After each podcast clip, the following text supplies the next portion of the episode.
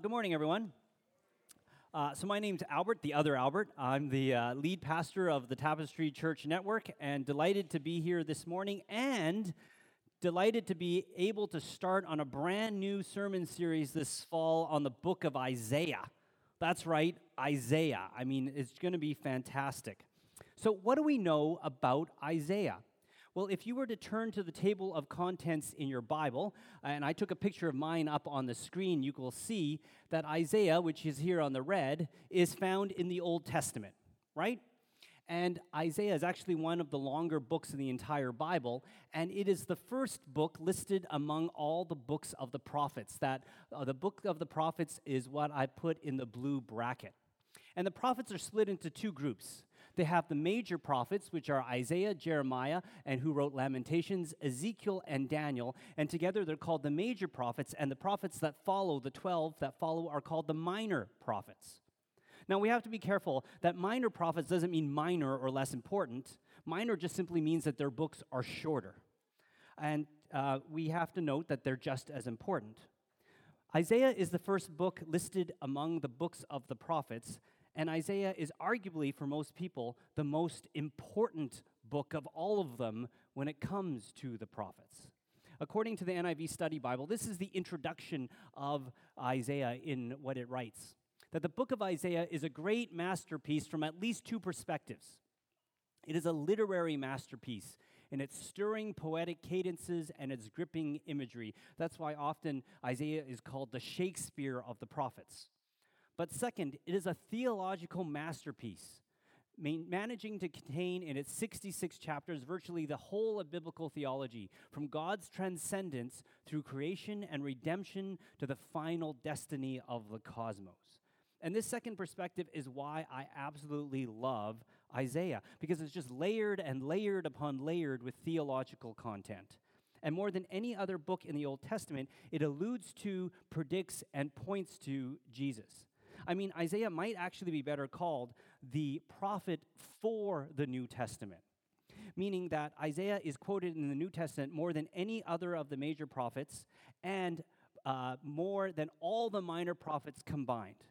In fact, because of the abundance of uh, allusions and quotes that the New Testament writers, such as Matthew, Mark, Luke, and John, and Paul, pick up from Isaiah, Isaiah has actually great, greatly influenced how they and we have come to understand the life, death, and resurrection of Jesus. Hence, why the title that we have for this sermon series is simply The Gospel According to Isaiah.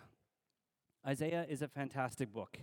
And as we get into this book, I think you will be blown away about the theological layers and how fantastic this book is pointing to Jesus. So, who's excited?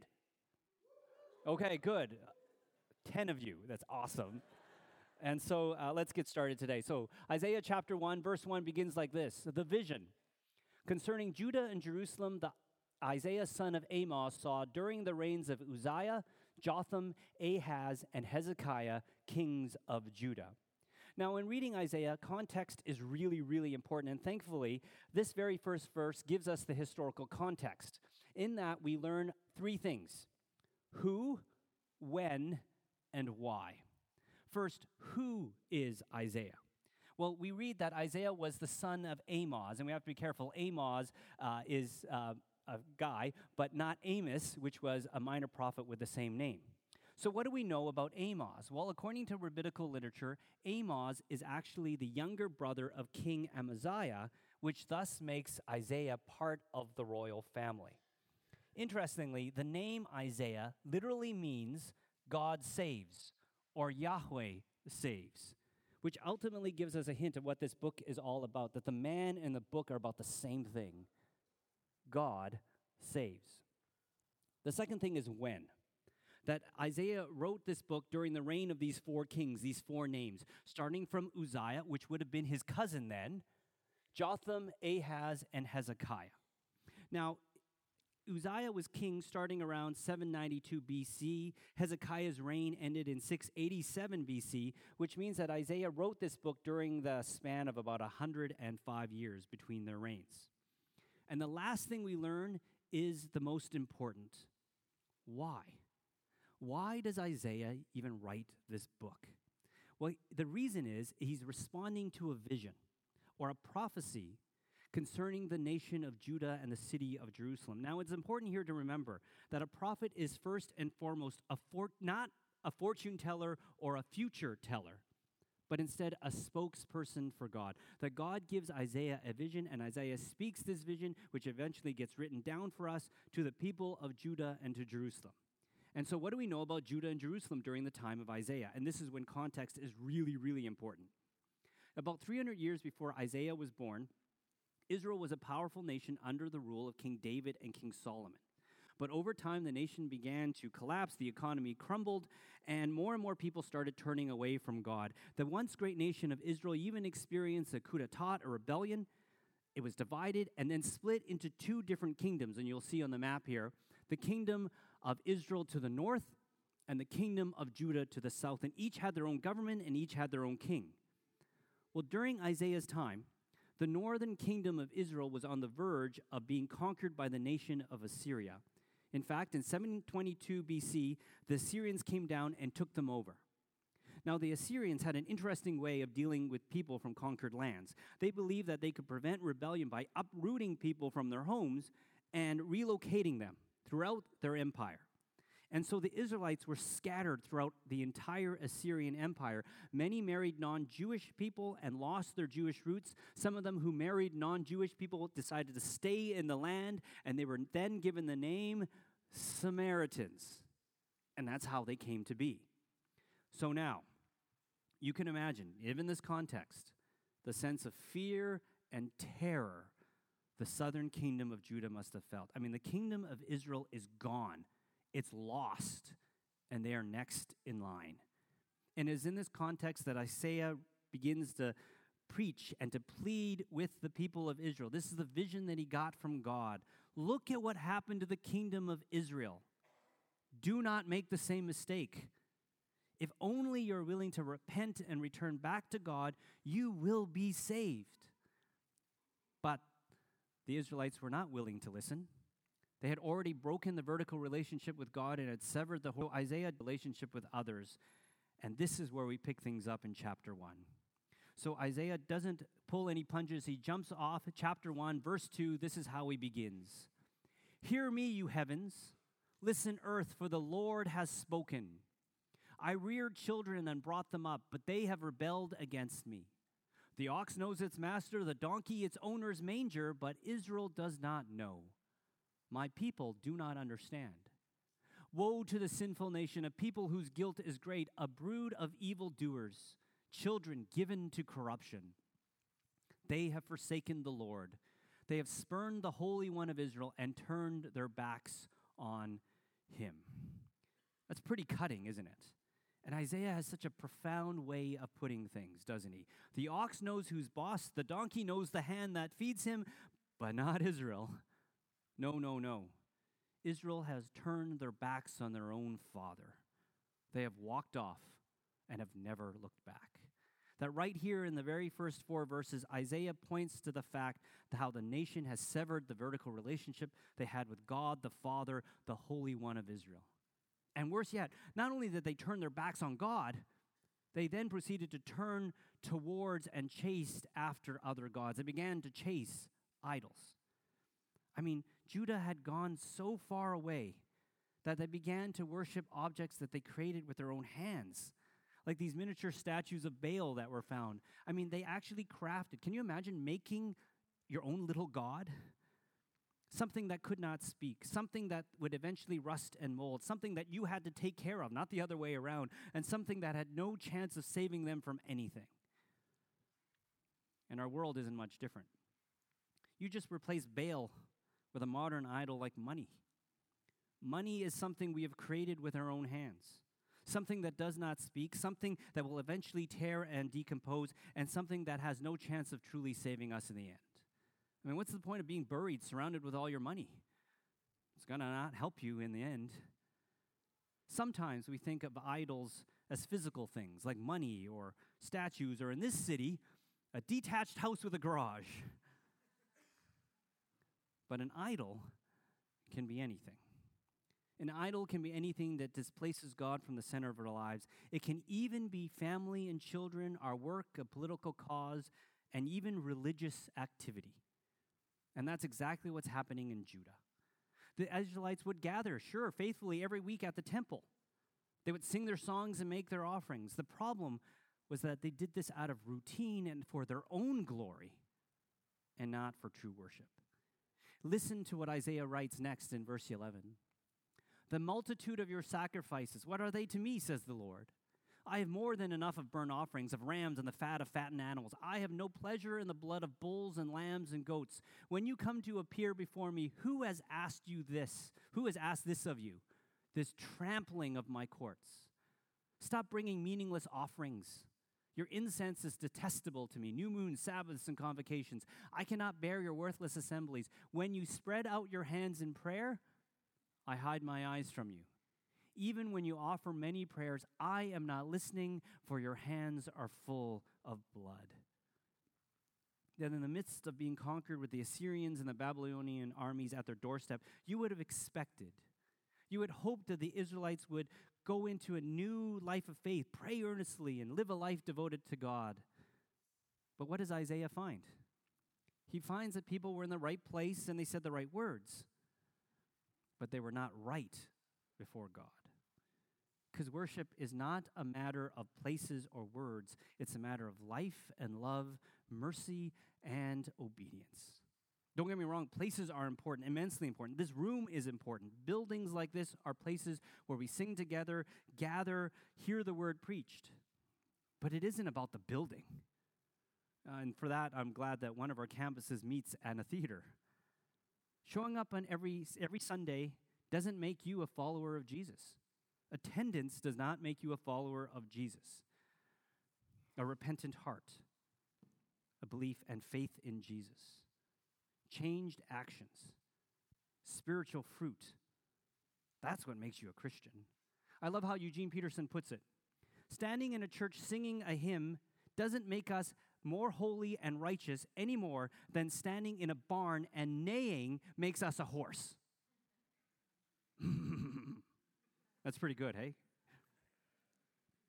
Places are important, sure. Words are important, immensely important. What we say is important. We often sing these wonderful songs and these hymns. We just sang this beautiful hymn, Holy, Holy, Holy. But do we mean what we sing? Do we mean what we pray?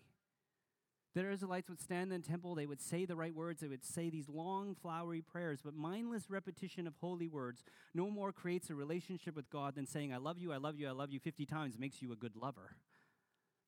It actually has to come from here. The people were in the right place and they said the right words, but they were not right with God. God calls their presence then and calls their offerings meaningless and detestable. It's a show, it's a charade, it's a lie. Because worship is not only a matter of places and words, it's a matter of life and love, of mercy and obedience. And this is so important.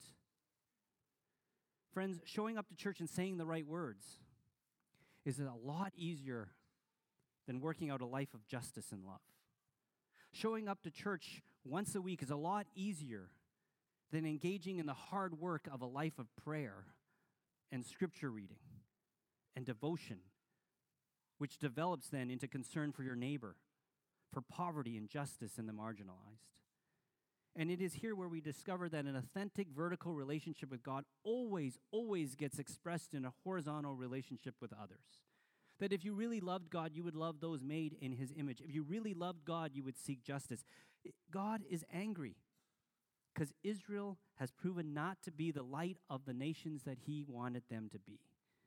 And as we read Isaiah, it becomes more and more clear that the rich were getting richer and the poor were getting poorer, and it was because of the unjust practices of the rich that caused people to be more poor. And so God has had enough. He intervenes and calls Isaiah to speak to the nation. And listen to what Isaiah writes next in chapter 1. Listen to how he describes and defines true worship. Wash and make yourselves clean. Take your evil deeds out of my sight. Stop doing wrong and learn to do right. Seek justice. Defend the oppressed Take up the cause of the fatherless, plead the case of the widow. Come now, let us settle the matter, says the Lord. Though your sins are like scarlet, they shall be as white as snow. Though they are red as crimson, they shall be like wool. If you are willing and obedient, you will then eat the good things of the land. And I love this last line. If you are willing and obedient, if you repent and wash and make yourselves clean, if you do right, seek justice, and defend the oppressed, then you will eat the good things of the land. Then you will stay in the land. Then you will be blessed. Then you won't have to worry about the armies on your doorstep. If only, if only, if only Israel would listen. And yet Israel will ignore Isaiah's plea. Isaiah's words will fall on deaf ears. The nation of Israel will not respond with a profound new sense of genuine worship, and they will continue to be unjust, corrupt, and oppressive to the poor. Because of that, God's judgment against the nation was inevitable. Fast forward to 586 BC, the Babylonian Empire under Nebuchadnezzar will sweep down from the north, lay siege to Judah, and burn Jerusalem to the ground.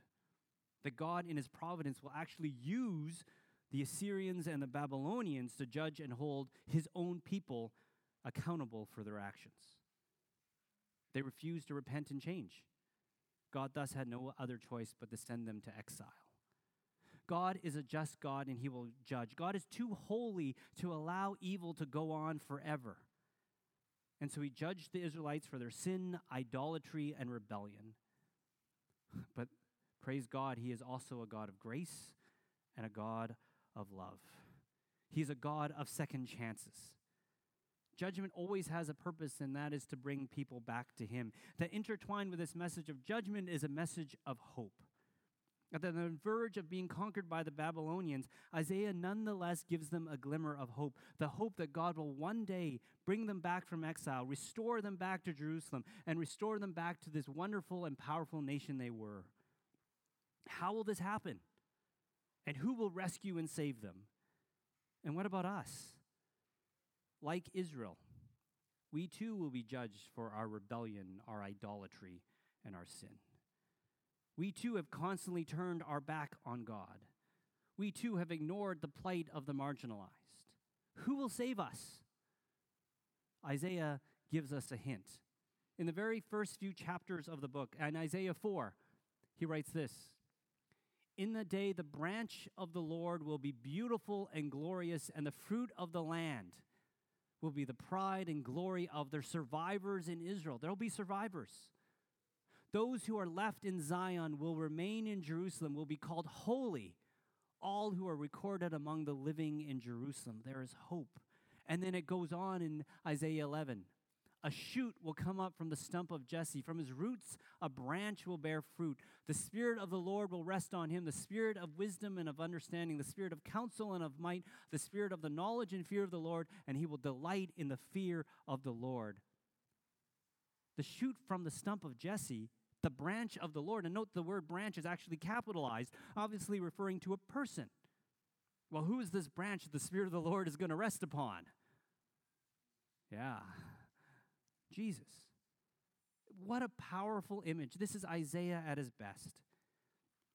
Then in the ancient Near East, as you can imagine, there were not that many trees. And the ones that did grow, man, they were highly valued because they gave shade, they offered birds a place to rest. It would be a sign of water and life, and would have been a tragic sight to ever see a tree cut down. That when a thriving, growing tree would be cut down, only a stump would be left, that would be heartbreaking. That would be despair. Well, Isaiah uses this image of a stump to paint a picture of the kingdom of Judah. A once thriving nation, it will be cut down. Only a stump, only a remnant will remain. It's heartbreaking. But there is hope. There's always hope that out of that stump will come a branch. A branch will start growing out of it. Life will return, life that comes after death and even fruit will begin to grow because death and judgment are never the last words. Life and hope are the last words. Jesus is the last word. Jesus, the shoot of Jesse, who will, in the last few chapters of Isaiah, and I'm skipping forward, be this mysterious suffering servant who will ultimately deliver us from that judgment through his own death. Jesus, Are you beginning to see what you're in for for the month of or this fall season? Isaiah is going to knock your socks off. So let me put all this together. The most distinctive description of God in the entire book of Isaiah is that he calls God the Holy One of Israel. In fact, this title appears 28 times in Isaiah and only six times in the rest of the Old Testament. That, Jesus, uh, that God is the Holy One of Israel. Now, it can be a challenge to define what we mean by the word holy. Most people think of synonyms like purity or sacredness, and they're apt and they're right. It's an important part of it, but there's more to this word that the Hebrew word uh, for holy, kadosh, literally means to be separate or to be set apart. It refers to someone or something that is wholly, completely other.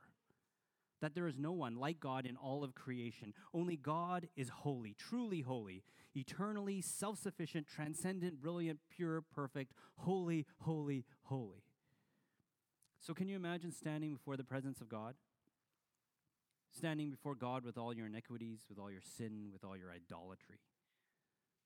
How can we even stand in his presence? And you see this through scripture that every single time someone comes before the presence of God, they fall flat on their face. Appears what Isaiah does in chapter 6. That's why every time, even when an angel appears, the first thing they have to say is, Do not be afraid, because people are petrified. Because people cannot stand in the presence of God. Because standing in the presence of holy God strips us down to realize what and who we really are unholy. We come to church on Sunday and we ask God to help us be holy. We pray to be in holy places, we read from holy scriptures, and we to be filled by the Holy Spirit, and yet we come to church sometimes anything but holy. Anything but ready to worship God.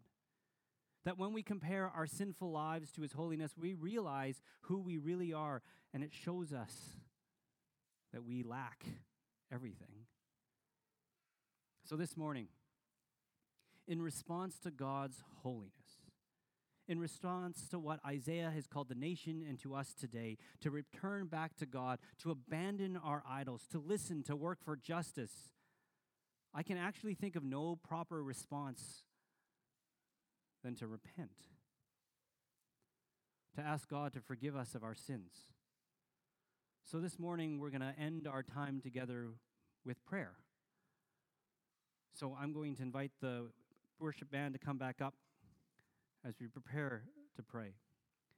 So, for the early Christians, uh, they often actually prayed with their bodies because they actually realized that their bodies actually conveyed the posture of their hearts.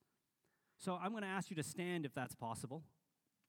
I was going to get you to kneel, but some of us have bad knees. So, I want you to make a fist with your hands and then drop them to your waist and cross them over. Um, this is the traditional posture of a prisoner who's brought before a judge or before a king. And our hands are shackled with chains because that's what we deserve. We look down, never looking up, because looking up to a king would be a quick sentence or a quick death. And this is the posture of humility, of guilt, and of repentance. So, will you join with me and pray this prayer with me? Lord, in the light of your goodness, in the light of your glory, in the light of your holiness, I see myself as I really am. And the only thing I can say is, I am sorry. I have sinned. I have chased after other gods, and I have broken your heart.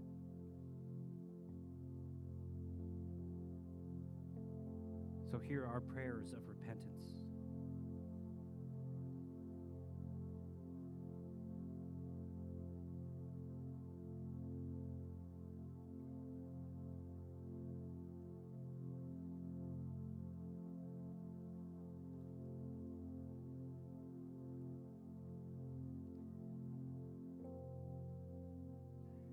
And yet, shame doesn't get the last word. Sin doesn't get the last word. Guilt does not get the last word. Jesus is the last word. And in Jesus, for what he did for you on the cross, you are forgiven. That as far as the east is from the west, that's how far God has removed your transgressions from you. And so I ask you now to break those chains. Go ahead, break those chains and open your hands and lift them up because you are forgiven. Your sins are removed. Open your hands to receive God's forgiveness, to receive His love, to receive His grace, to receive His Spirit, to receive Him, Jesus.